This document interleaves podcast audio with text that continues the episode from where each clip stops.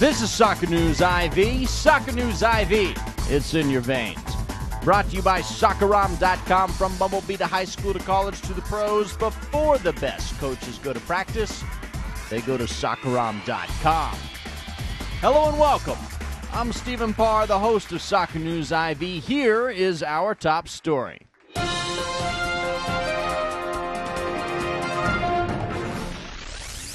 Well, the playoffs are here. The regular season ended last week, so after 29 weeks and 32 games, we've eliminated four out of 12 teams.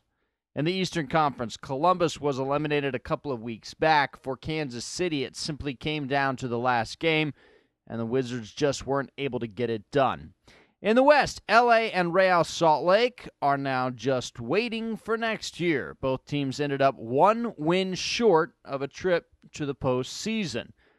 32 games in a season, and they were one win shy. I'll have more on the playoffs in just a few minutes, but now it's time to take a look back at the regular season. First of all, Jeff Cunningham of Real Salt Lake at least has something to smile about. With 16 goals this year, he takes home the Golden Boot Award.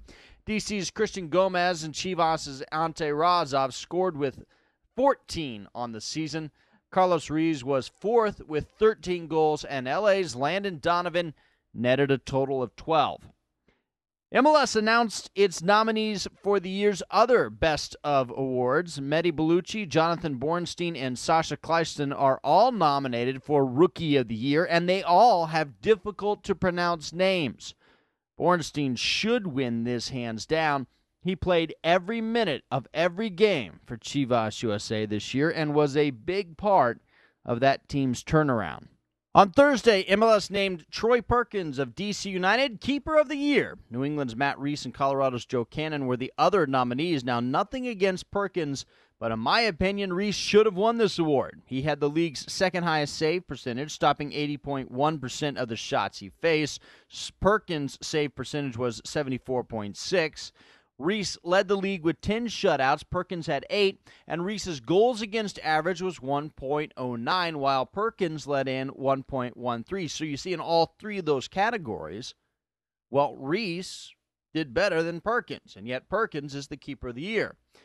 The thing that really confused me well, was Joe Cannon. He shouldn't have even been on the list of the top three. He had the league's worst goals against average and the 10th worst saves percentage. LA's Kevin Hartman should have been the person third on the list since he posted nine shutouts, had a 1.14 goals against average, and saved 73.3 of the shots he faced. And that was on the team LA Galaxy. The coach of the year will be either Chivas' Bob Bradley, DC's Peter Nowak, or Chicago's Dave Sarachan. Personally, I believe Bradley deserves the nod for the turnaround job he did there in California. And the three nominees for the league MVP are Jeff Cunningham, Dwayne De Rosario, and Christian Gomez. Many people just believe the MVP should be the best player on the best team, and that would likely be Gomez, who plays for DC. I like to think of the award more as the player who was most valuable to his team. For me, that has to be Jeff Cunningham. He had the highest number of goals and tied Gomez with 11 assists. Just think of how bad Real Salt Lake would have been this year without him. They might have been as bad as they were last year, or maybe even worse. Gomez is obviously very good, but I believe DC would have found a way to win without him. I just don't see Salt Lake having won many games at all without Cunningham.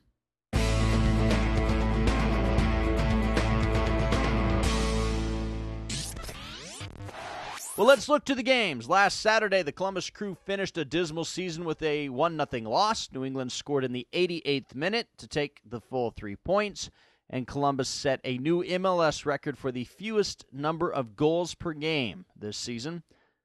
Well, there's always next year. The game with the most on the line last weekend was the match between Kansas City and Red Bull New York. The winner was going to the playoffs, the loser was going home. Kansas City started the scoring in the 23rd minute but then gave up two penalties. Amado Guevara scored both, the first in the 31st minute, the second just 15 minutes after halftime. Guevara rounded out a hat trick with an unassisted goal in the 75th, and Red Bull won 3 to 2. All Colorado had to do to make the playoffs was tie Houston, and that's exactly what they did, although it seems like they did it the hard way. You see, Houston's Craig Waibel scored in the second minute, then Tiago Martins tied it up in the 23rd. Then Houston scored again just before halftime, taking a 2 1 lead. Martins scored his second goal for Colorado in the 55th minute, but wait, there's more. Waibel got his second goal of the game and fifth of the season in the 73rd minute, and somehow Colorado came back a third time to tie it up 3 all in the 88th minute.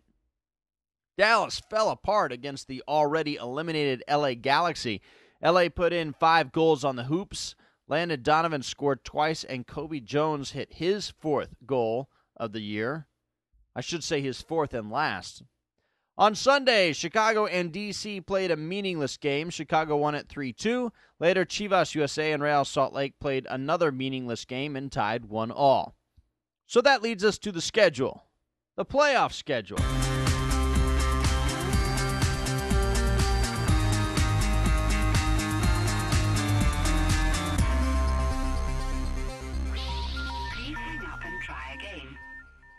On Saturday, DC heads to the Meadowlands to meet Red Bull New York. The, the way the playoffs work this year is we have a home and away series where the higher seeded team gets the home field on the second game. And whoever comes out higher in aggregate points moves on. DC owned Red Bull this year with two wins and two ties. DC faced the Metro Stars in the playoffs just twice in MLS history. That was back in 1996 and 2004. And of course, Metro Stars then became Red Bull this year. DC won both of those series and then went on to the, win the MLS Cup each time. That was two of DC's four MLS titles. The game this weekend starts at 2 Eastern on Direct Kick and HDNet. That evening, Saturday evening, Colorado hosts the Western Conference leader, FC Dallas. While Dallas beat Colorado three times this year and tied them once, they have never won a playoff series against the Rapids. Colorado beat Dallas in 1997, 2001, and in 2005. You can watch this match at 9 Eastern on Fox Soccer Channel. On Sunday, New England will play in Toyota Park against the Fire in their four game series this year. Chicago won two, lost one, and tied one. The Revs and the Fire have met in the playoffs four times and split those series evenly. And get this all four times, the winner of the series went on to the championship game. And all four times, they ended up losing the championship, settling for second place. ABC will show the first of this series at 1 o'clock on Sunday. Houston heads to the Home Depot Center to meet Chivas USA. This is Houston's first year in the league since they became Houston, having left San Jose. And Chivas' first trip to the postseason, so there is no playoff history here, but the regular season is a different matter. The 2006 series was tied with one win apiece and two tied matches. In the four games, Chivas outscored Houston 3 to 2. You can watch this new rivalry beginning at 4 Eastern on ESPN2. That's it for this week. I need to give a big shout out to the folks at soccerom.com for all of their support. For Soccer News IV, I'm Stephen Parr. Remember, Soccer News IV, it's in your veins.